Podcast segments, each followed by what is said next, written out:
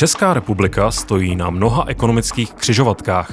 Vláda musí řešit vysoké schodky rozpočtu a k tomu ještě energetickou krizi nebo důchodovou reformu.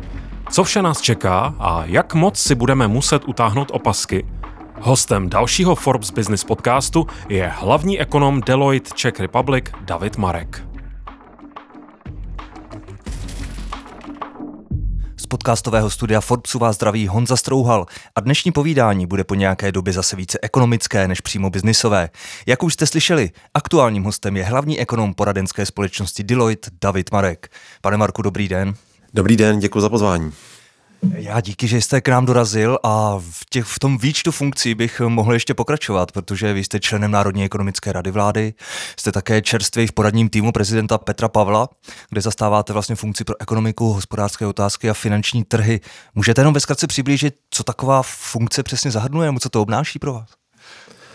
Tak to teprve uvidíme. My jsme měli spíš takovou nultou schůzku předtím, než se oficiálně oznámilo složení týmu. Do značné míry vlastně ten nový tým kopíruje tým, který byl v předvolební kampani, tudíž se velmi dobře známe. A pokud to bude fungovat tak, jako to fungovalo, tak by to obnášelo nějak nějaké pravidelné schůzky, uvidíme na jaké frekvenci a pak samozřejmě řešení aktuálních naléhavých témat, která prezidentovi přistanou na stůl, jako byly třeba mimořádné valorizace penzí, které se musely řešit vlastně v podstatě hned po nástupu do funkce. V takovém okamžiku jste na telefonu, na mailu a jste v, v kontaktu s ostatními členy týmu a s personálem kolem prezidenta prakticky po celý den, než se ten problém vyřeší. Takže valorizace důchodu, to bylo to první. Teď o čem jste, jako ta první vážná věc, o které jste debatovali? Eh, ano, to byla první věc, o které prezident musel rozhodnout, zda podepíše zákon, který eh, navrhla a sněmovnou protlačila vláda, nebo nepodepíše. Ano, to nebylo tak jednoduché. Ekonomicky to bylo zřejmé. Pokud se nepodepíše, znamenalo by to velmi výraznou zátěž pro státní rozpočet.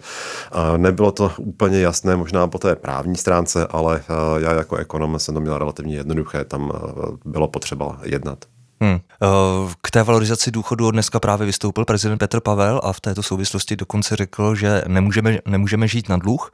A teď budu citovat to, že jsme si tak v poslední době žili, je špatně, je potřeba tento stav napravit. Eh, I když to bolí lidem to takhle říct, tak je to fér. Je to, co nás tedy čeká teď v tomto ohledu? Protože my jsme se teď zasekli na valorizaci, valorizaci penzí, ale je asi potřeba se na ty důchody jenom do penzijné fondu podívat více z vrtulníků a řešit ten strukturální problém. Ano, opravdu. To, co my řešíme, není dopad na státní rozpočet letos nebo příští rok. My potřebujeme reformy, které budou směřovat na konec páté, šesté dekády, protože tam se soustředí největší nápor demografie na náš důchodový systém. A v podstatě teď je potřeba si říci, zda můžeme dělat nějakou systémovou reformu, což nejspíše ne, anebo zda můžeme provést nějaké parametrické změny současného systému, abychom alespoň minimalizovali propady důchodového účtu, které nás čekají. A o tom to celé je. To znamená, jak nastavit eh, eh, věkovou hranici pro starobní důchody v relaci k tomu, jak se mění očekávaná naděje dožití a eh, jak nastavit náhradový poměr, respektive budoucí valorizace, tak, abychom na ty penze zkrátka měli. Já si samozřejmě dokážu představit, že by každý penzista dostával to, co odpovídá průměrné mzdě, ale na to prostě jednoduše nemáme. Teď je potřeba otevřít oči a otevřít oči i všem ostatním a podívat se na problém realisticky a řešit ho s co nejmenšími eh, negativními dopady na společnost. Hmm. Uh, on Vítr Kušan se k tomu eh, vyjádřil v tom smyslu, že si čekají nás horší, horší časy jako všechny, že si budeme muset utáhnout opasky a vlastně ty, ty změny v tom důchodovém systému, že budou nepopulární. Bude mít vlastně vláda tu sílu na to, tyto nepopulární změny prosadit? Hm, pokud nebude mít vládu vláda sílu prosadit je v oblasti penzí, pak bude muset být o to tvrdší v jiných oblastech, aby ty peníze na to získala. Náš důchodový systém se sám neufinancuje v budoucnosti. To je naprosto zřejmé. My teď bojujeme o to, jak co nejvíce alespoň snížit ty budoucí deficity. A ty zbývající deficity, které nám tady zůstanou, budeme muset z ničeho financovat. To znamená, někde bude muset být vláda ještě tvrdší, aby si ušetřila na to, že z toho bude financovat eh, v důchody v budoucnosti. To znamená, buď seškrtat jiné jiné výdaje, anebo být připravená obětovat na to některé zdaní, tak aby to pokrylo, aby to pokrylo ty budoucí deficity. Hmm. Dobře, a dá se teď teda říct, co Čechy čeká v těch důchodech ve změnách? A kdy ty změny přijdou? Já si myslím, že velmi pragmaticky můžeme očekávat, že se nám bude pozvolna zvyšovat věk, kdy budeme odcházet do penze asi by to nemělo být jednak jedné. Když se nám očekávaná naděje dožití zvýší o jeden rok, tak bychom neměli posouvat tu věkovou hranici o jeden rok. A tak to třeba padlo na nervu, respektive na setkání nervu s vládou, ale to je špatně. A vlastně takhle to měli nastavené i v Holandsku, ale už od toho ustoupili, protože ono spíše bude vhodné zachovávat tu e, vzájemnou relaci mezi délkou pracovního života a délkou penzí. V takovém okamžiku, když se vám prodlouží očekávaná naděje dožití o jeden rok, tak můžete zvýšit, prodloužit tu věkovou hranici třeba o 9 nebo o 10 měsíců měsíců. A druhá věc je, eh, nemůžeme mít tak štědré valorizace, to je naprosto zřejmé. My se musíme podívat na systém jak v řádných, tak těch mimořádných valorizací. Nám se zejména kvůli těm mimořádným stalo to, že za poslední dva roky se nám relace mezi průměrnou, průměrným eh, důchodem a průměrnou mzdou zvýšila za 40% na 50%. Velmi dramaticky. A na podobné úrovni jsme byli snad v roce 91, možná v roce 1990. A vlastně ten, kdo kdysi dávno nastavoval ta původní valorizační pravidla, tak byl natolik chytrý, eh, že ta valorizace, ta řádná, byla nastavená tak, že to bylo o inflaci a část růstu reálných mest, což v podstatě mělo vést k tomu, že bude postupně degradovat ten náhradový poměr, že budou penze relativně nižší a nižší vůči platům. A ten, kdo to tak nastavil, tak byl natolik chytrý, že věděl, že to je právě jeden z klíčových parametrů, jak zmírnit propady důchodového systému. A pak eh, někdo to politicky toto pravidlo trošku zmírnil, že z toho třetinu eh, růstu reálné, reálných mest to zvýšil na polovinu, to je velmi štědré, budeme se muset vrátit na třetinu. V řadě států světa se valorizuje pouze o ceny, nikoli o mzdy. V, možná i to jak zamyšlení zda by nebyla jedna z cest, ale kombinace těchto dvou parametrů, té věkové hranice a po těch valorizací je klíč k tomu, jak zmírnit propady schodků v, v důchodovém systému. Hmm. Dnes se hodně teda straší, že pokud se nic neudělá, tak dnešní třicátníci budou mít dízké důchody nemožná, s kterými nevyžijí. Je ta obava oprávněná, respektive měli by se lidé v otázku důchodu teda spolehat na ten stát dneska? Já myslím, že by bylo zodpovědné eh, ruku v ruce s úpravami v prvním pilíři jednak se podívat na to, zda není možné nějakým způsobem eh, změnit fungování třetího pilíře, to znamená, aby v eh, úspory v penzijních fondech něco konečně vynášely, aby v také ty fondy nebyly tak strašně nákladově drahé, jak jsou. V... Třetí pilíř je dneska mrtvý, v podstatě se dozdá, nebo ne? Nebo to tak nevidíte? Mrtvý není, ale ty vklady v něm jsou natolik nízké, že to nemůže hrát tak zásadní roli, aby to kompenzovalo případný pokles penzí z prvního pilíře. A to je špatně. A druhý pilíř nezavedeme. Tam už jsme tu bitvu jednou prohráli a znova do ní žádný politik nevkročí a teď je potřeba se podívat a říct si lidem na rovinu, podívejte se, ve třetím pilíři je, je potřeba si vytvořit nějaké úspory. A buď eh, to stát dokáže vláda zatraktivnit tak, aby to začalo fungovat na té bázi třetího pilíře, anebo eh, si lidé budou muset uvědomit, že se musí zabezpečit tak jako tak sami. Řada lidí tak dělá. Typicky se v takovou mm, prostředkem zajištění na, na penzi staly nemovitosti. Lidé prostě kupují druhý byt, který teď pronajímají, v budoucnosti ho třeba prodají a budou z toho potom žít na, na penzi, ale to není jediná možnost. Zkrátka investovat, založit si nějaké portfolio, koupit si v nějaké v investice, ze kterých zkrátka budete žít, když vás neuživí stát. Hmm. To ale zase souvisí s finanční gramotností Čechů. Určitě. Gram, finanční gramotnost je alfa omega. Já bych možná to rozšířil. Ono nejde jenom o tu finanční, ale obecně tu ekonomickou gramotnost jako takovou. To si myslím, že by se mělo posílit, aby se v životě dokázali zorientovat nejenom absolventi vysoké školy ekonomické, myslím po té ekonomické stránce věci, ale daleko lépe, aby se v tom orientoval i běžný neekonom. Hmm. Vláda vlastně důchody nebo důchodovou reformu bere dneska jako jednu z priorit, ale Není to dneska jediný jako palčivý problém uh, ekonomiky nebo výzvy, eh, ekonomické výzvy pro Česko. Uh, co jsou podle vás, uh, nebo co by měly být další priority a pokud bych měl stanovit žebříček nejpalčivějších problémů, tak na prvním místě s obrovským náskokem je inflace. To je zcela zásadní problém a to proto, protože se bezprostředně týká každého z nás. A já bych rád viděl někoho, komu se reálně zvýšily příjmy nebo reálně zvýšila mzda v loňském roce a hmm. komu se zvýší v letošním roce. A zatímco mzdy se nám za poslední dva roky můžou zvýšit pokud budete mít štěstí, tak třeba o 15%, možná o 20%, ale ceny za tu dobu stouply o 30%. Hmm. A druhý nej, nejpalčivější problém jsou potom veřejné finance a jejich stav. Strukturální deficit kolem 220-240 miliard korun. Obrovský problém. Teď horko těžko hledáme v, v úspory nebo zvýšení příjmu o 70 miliard korun. A teď si představte, že to musíme ještě dvakrát zopakovat. A každé, každá, každé kolo bude složitější a složitější. Teď logicky vyčerpáte ty jednodušší možnosti a na další roky vám zbydou ty obtížnější. A to je problém číslo dvě a problém číslo tři je konkurenceschopnost české ekonomiky. A my si teď můžeme v, libovat, jak máme silný kurz koruny, ale nechtěl bych být v kůži exportéra. Ono, kurz koruny má být na té správné úrovni, ne na nejsilnější. A ta rašínovská politika silné měny bylo něco, co poškodilo českou ekonomiku před stolety. A pokud bychom to opakovali, tak to poškodí českou ekonomiku i dnes. Hmm. Uh Pojďme si to teda rozebrat, ty priority. Eh, pojďme nejdřív těm veřejným financím. Jak už jste říkal, vláda hledá nyní cestu, jak uspořit 70 miliard korun. Vlastně, když se podíváme na schodek rozpočtu, který už byl za první dva měsíce 119 miliard korun, eh, jak vlastně moc varovné to číslo podle vás je? Je značně varovné. Samozřejmě příjmy a výdaje eh, v státního rozpočtu nejsou rovnoměrné v průběhu roku.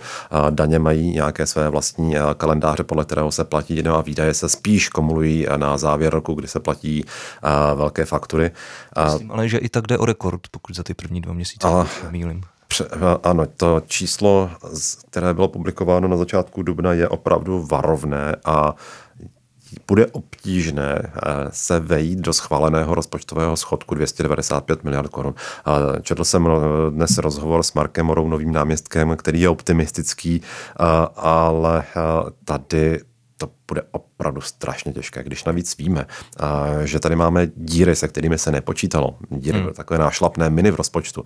A typicky minulý týden zveřejná informace o tom, že se na daní z nadměrných zisků nevybere 100, ale 40 miliard korun. To máte 60 navíc. A financování státního fondu dopravní infrastruktury, které nějakým způsobem vypadlo z rozpočtu, počítalo se s nějakou cestou kolem, s nějakou oklikou. A teď do toho máte uh, v mimořádnou valorizaci penzí, o které se vědělo, že bude. Vláda snížila ten náklad, ale v rozpočtu na to měla nula vymezeno.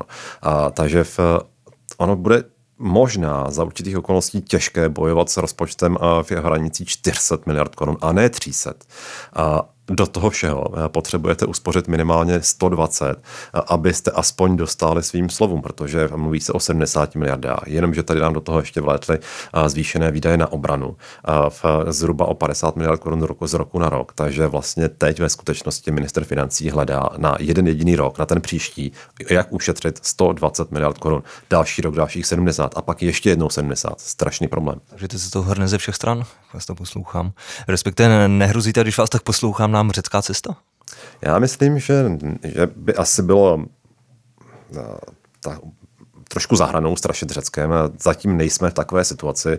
Řecko má dluh 170% hrubého domácího produktu, my jsme na 45. Hmm. Naše situace je řešitelná. Doufejme, že v naši politici a naši statistici nefixují čísla, jako se to stávalo v Řecku.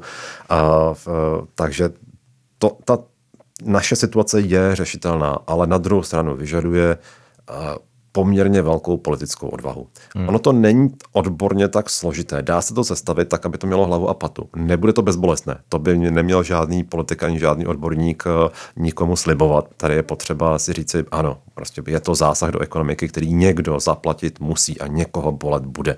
Ať je to zaměstnanec, ať je to živnostník, ať je to firma, ať je to někdo, kdo čerpá dotaci. Ale eh, jde to udělat, ale je potřeba sebrat odvahu. A je důležité dodat, že kromě té odvahy nám také utíká čas. V okamžiku, kdy se začnou blížit série voleb, krajských voleb, pak parlamentních voleb, už bude na všechno pozdě. Hmm. Uh, vy jste mluvil vlastně o infoltax daní. Uh, vy sám osobně jste překvapený z toho, že vláda vlastně na ní vybrala nebo vybere asi jen zlomek toho, co avizovala. Vy jste říkal 100 a 40 miliard, respektive 100, že plánovala 40 miliard. Pokud se bavíme o té windfall tax, tak tam byly očekávané výnosy 85 miliard, má to být nějakých 25 miliard, což je sotva třetina. Uh, kde jsou podle vás ty důvody tak nepřesného odhadu? To bych rád věděl, protože v okamžiku, kdy se o tom začalo uh, diskutovat, uh, tak jsem zašel za kolegy u nás ve firmě, kteří dělají uh, daně pro uh, firmy, kterých se to týká a na rovinu mi řekli, toho jsou naprosto nesmyslné odhady. V, pokud by se zeptali nás, tak my jim dáme úplně jiná čísla. Tohle je strašně nacozené. Takže já jsem před půl rokem jsem jako věděl, nebo tušil, měl jsem od odborníků na daně informaci o tom, že to nebude 100 miliard korun. A není. A má, má teda teď z této nové optiky vlastně, protože Windfall Tax má, Windfall Tax má platit tři roky, pokud se nemýlím, má z této logiky udržovat další, uh, nebo z této dnešní optiky udržovat ty další roky? Má význam nějaký? Tak vláda to může zkusit, ale uvidíme, jestli bude něco úspěšnější než, než je zatím letos. Osobně bych tomu moc velkou naději nedával. Ostatně energetici už nějaké nadměrné zisky při současných cenách mít nebudou.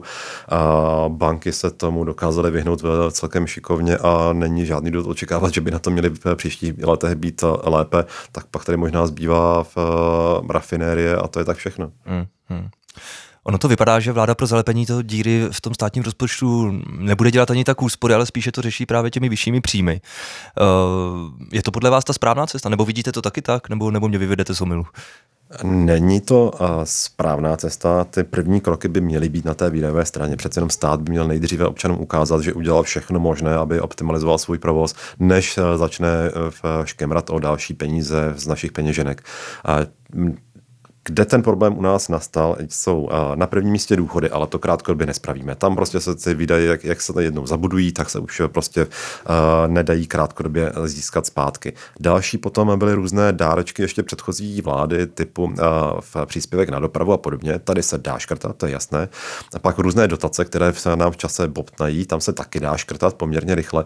No a pak samozřejmě, když se podíváme na to, kolik uh, zaměstnanců nabral stát za posledních několik let a kolik, uh, o kolik stouply mzdové náklady, tak tady je také místo k tomu, aby se hledaly úspory v co největším eh, objemu.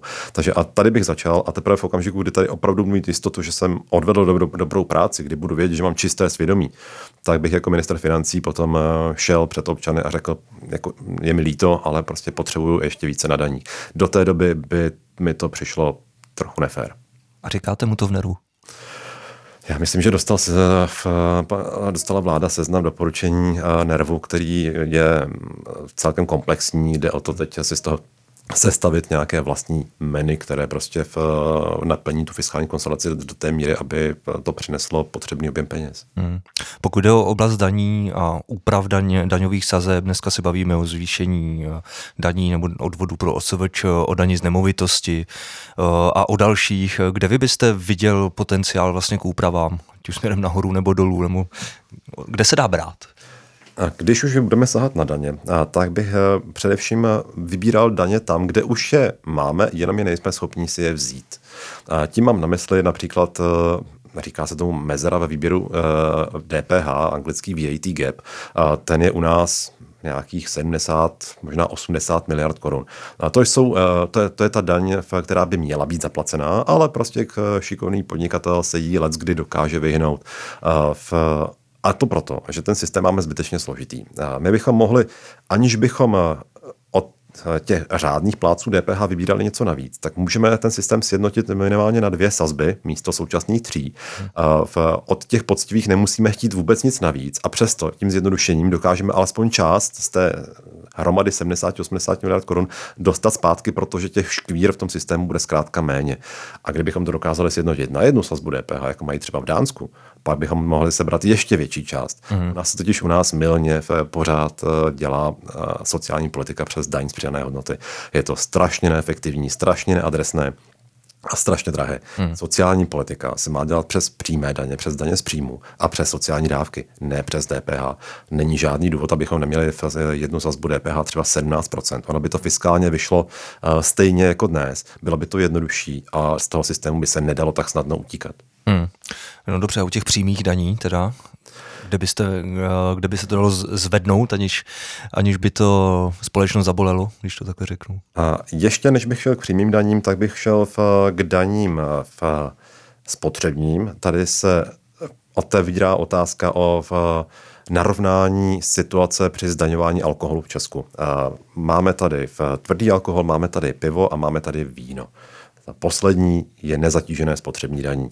A není proto žádný důvod.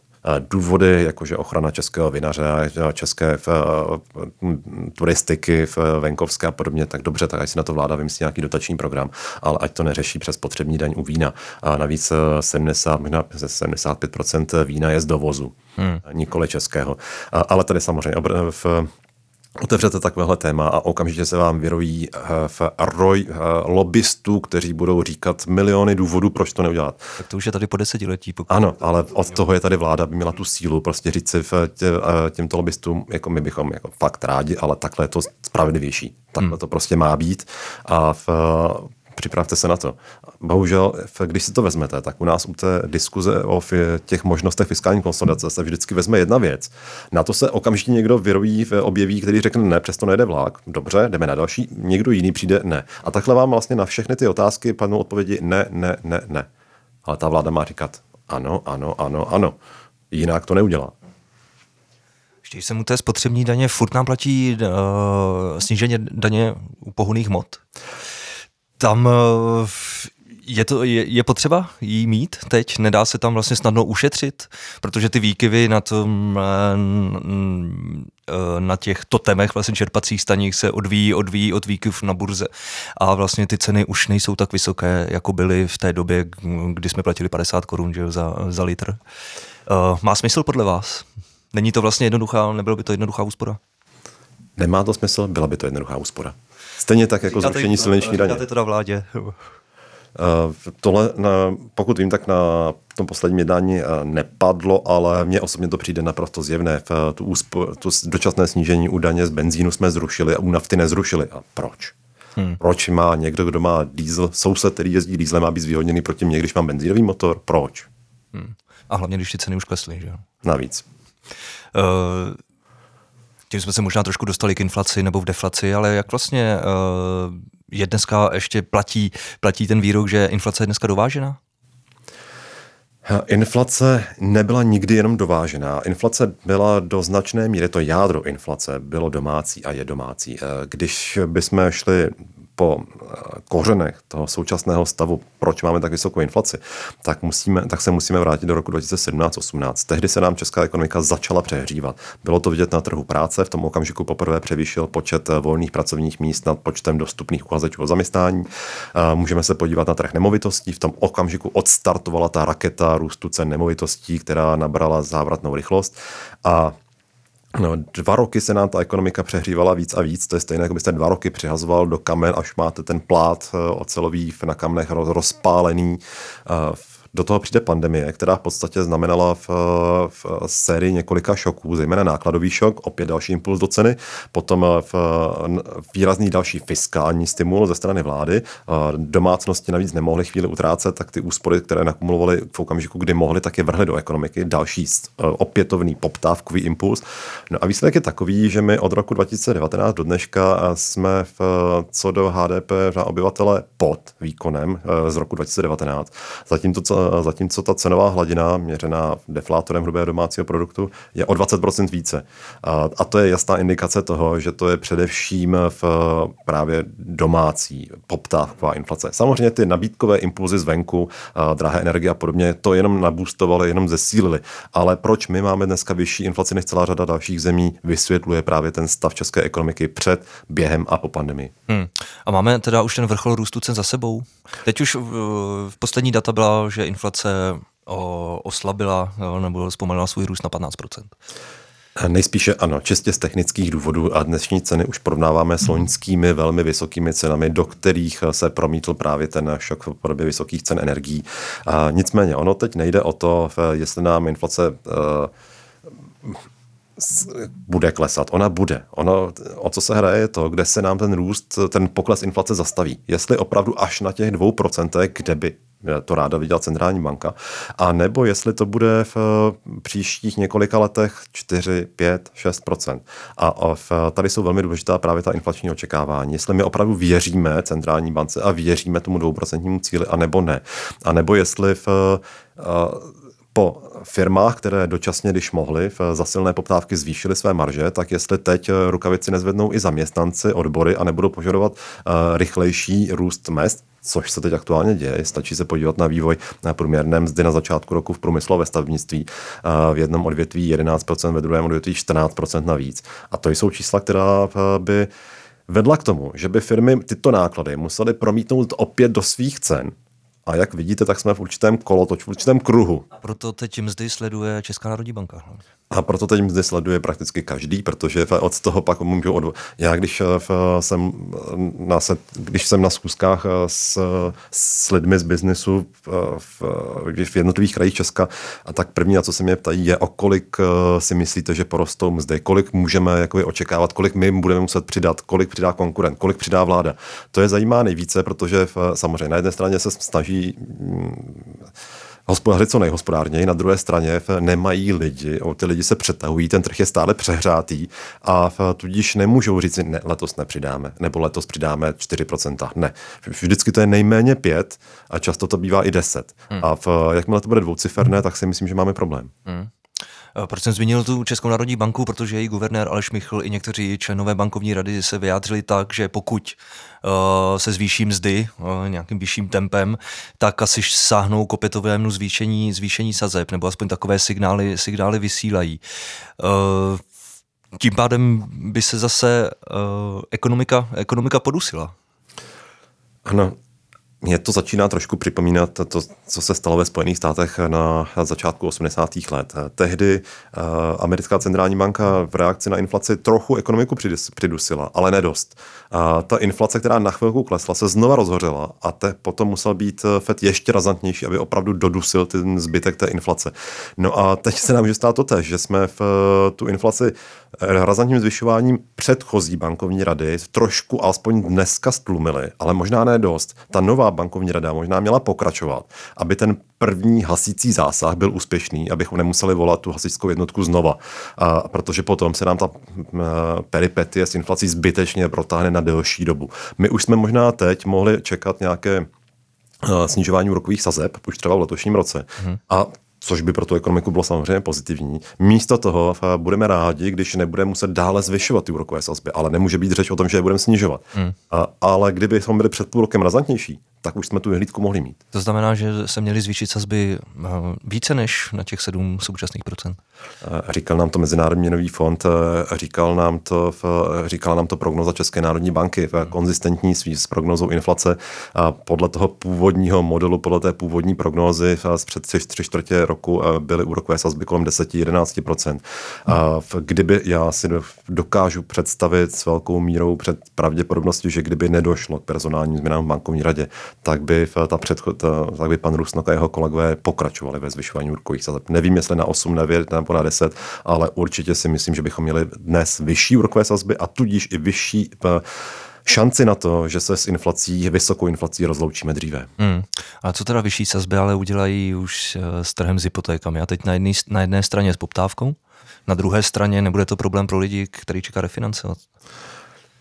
To je jeden z těch transmisních mechanismů, který uh, funguje a který zabral tak, jak měl. Centrální banka chtěla, aby se přestalo půjčovat v, takové, takových objemech, jakých se půjčovalo, protože právě ty hypotéky byly jedním ze zdrojů toho přehřívání realitního trhu. Uh, ano, ten Dodnes, když se podíváme na relaci cen nemovitostí a třeba nájmu nebo mest domácností, tak pořád ty ceny jsou vysoké. Takže teď bude potřeba nějakou dobu počkat, aby se tyto relace srovnaly. Náš trh nemovitostí je stále přehrátý. Nedávno jsme zažili otřesy na bankovním trhu. Tam už se situace uklidnila, respektive co se týče na finančních trzích. Zdá se, že to byla ojedinělá záležitost několika eh, menších, středně velkých amerických bank, který měli určitý specifický model eh, fungování oproti těm standardním velkým eh, bankám. A potom to byl problém samozřejmě známé Credit Suisse, ale to byla banka, která podlehla svým dlouhodobým chybám ve svém hospodaření. To nebyla žádná systémová záležitost jako v roce 2007-2008. Ta banka, zkrátka její management udělal v předchozích letech několik zásadních chyb, které byly velmi drahé a na to doplatila. Hmm. A náš bankovní systém nějakým způsobem neovlivnilo. Platí u nás furt, že ho máme v celku robustní? A pokud se podíváme na výsledky posledních eh, zátěžových testů, eh, tak eh, české centrální banky jsou stále velmi konzervativní, velmi dobře kapitálově vybavené, takže nemyslím si, že by, i kdyby došlo k nějakým výraznějším otřesům ve světě, tak to stejně jako v roce 2008 české banky zvládnou celkem v klidu. Hmm. A jak je na tom vlastně, teď když se podíváme i za naše hranice, ten evropský systém, nedoutná tam někdy nějaký problém? A... Evropa si prošla dluhovou krizí, já myslím, že Evropa má celou řadu problémů, ale teď aktuálně není v dohledu žádná další finanční krize, spíše jde o potíže s dlouhodobým ekonomickým růstem. Evropě ujíždí vlak, zaostává, ale vyloženě nějaká mina na obzoru není. Hmm. Ještě jste tady zmiňoval vlastně konkurenceschopnost toho evropského průmyslu. Souvisí to teď s energetickou krizí, respektive s vyššími cenami energií v Evropě, které jsou i po tom poklesu eh, na předválečné úrovně furt asi třikrát dražší, než, než byly před těmi dvěmi lety? Pokles konkurenceschopnosti evropských ekonomik souvisí s komplexem faktorů. Jedním z nich jsou samozřejmě ceny energií, další jsou ceny práce. No a ten možná nejdůležitější je produktivita práce. Přeci jenom eh, ten obrat k té modernější Eh, více automatizované, digitalizované eh, ekonomice postavené na inovacích eh, je patrnější na ekonomice Spojených států a na čínské ekonomice a tady Evropa asi úplně nestíhá. Když se podíváte na to, kdo je v, na žebříčku toho závodu v, v robotizaci, v, v těch výpočetních technologiích, tak v to je za, závod mezi Čínou a Spojenými státy. O Evropě se nemluví, ta uh, zaostává. Hmm. A jak se bude muset proměnit za český průmysl? Aby byl konkurenceschopný. No, český průmysl se, obecně česká ekonomika se bude muset významně obměnit. Přece jenom ten model, který jsme si založili na levných energiích a levné pracovní síle, se přežil. A to, co nás čeká, bude přerod na, někdo tomu říká druhá ekonomická transformace, podle mě to bude spíš nějaká evoluce než revoluce, bude založené, založený na tom, abychom začali používat místo lidské síly v efektivně v oblasti průmyslu v robotizaci, v oblasti služeb digitalizaci a našli proto adekvátně kvalifikovanou pracovní sílu. On ten přerod musí začít už na základních školách, pokračovat přes střední školy, univerzity až po výzkum a výzkum. Když se podíváte na ty země, které dnes prosperují a které udávají v tempo, tak to jsou země jako Spojené státy, Izrael, Švédsko, Korea, Finsko. Všechny tyto země mají výdaje na výzkum a vývoj 3 a více procent hrubého domácího produktu, tuším, že Izrael to má dokonce více než 6 procent. My jsme se horko těžko dostali na dvě, to je málo. My Máme sice různé rozpočtové problémy, ale ta dlouhodobá priorita bude nasměřovat prostředky sem, do školství a do vědy a výzkumu. Jinak se z té pasti, ve které teď ta česká ekonomika je, nedostaneme. Ono se nám v té pasti žije pohodlně. Ono to není nic dramatického, ale pokud e, nechceme jezdit uprostřed balíku nebo vzadu toho pelotonu, pokud chceme někdy jet vepředu, tak jako musíme zabrat. Hmm. Eh, vy jste zmínil české školství a vzdělávání, což je, to je téma na další podcast celý, ale vlastně i v tom smyslu, co se, co se dneska děje, nástup té umělé inteligence, bude se muset nějakým způsobem změnit školství české? Já nejsem expert na školství, ale naprosto jednoznačně. Myslím si, že je to, na, je to evidentní. V, prostě buď to využijeme my, nebo to místo ve světě obsadí někdo jiný. Je tam taky cítit taková strnulost možná v tom vzdělávání.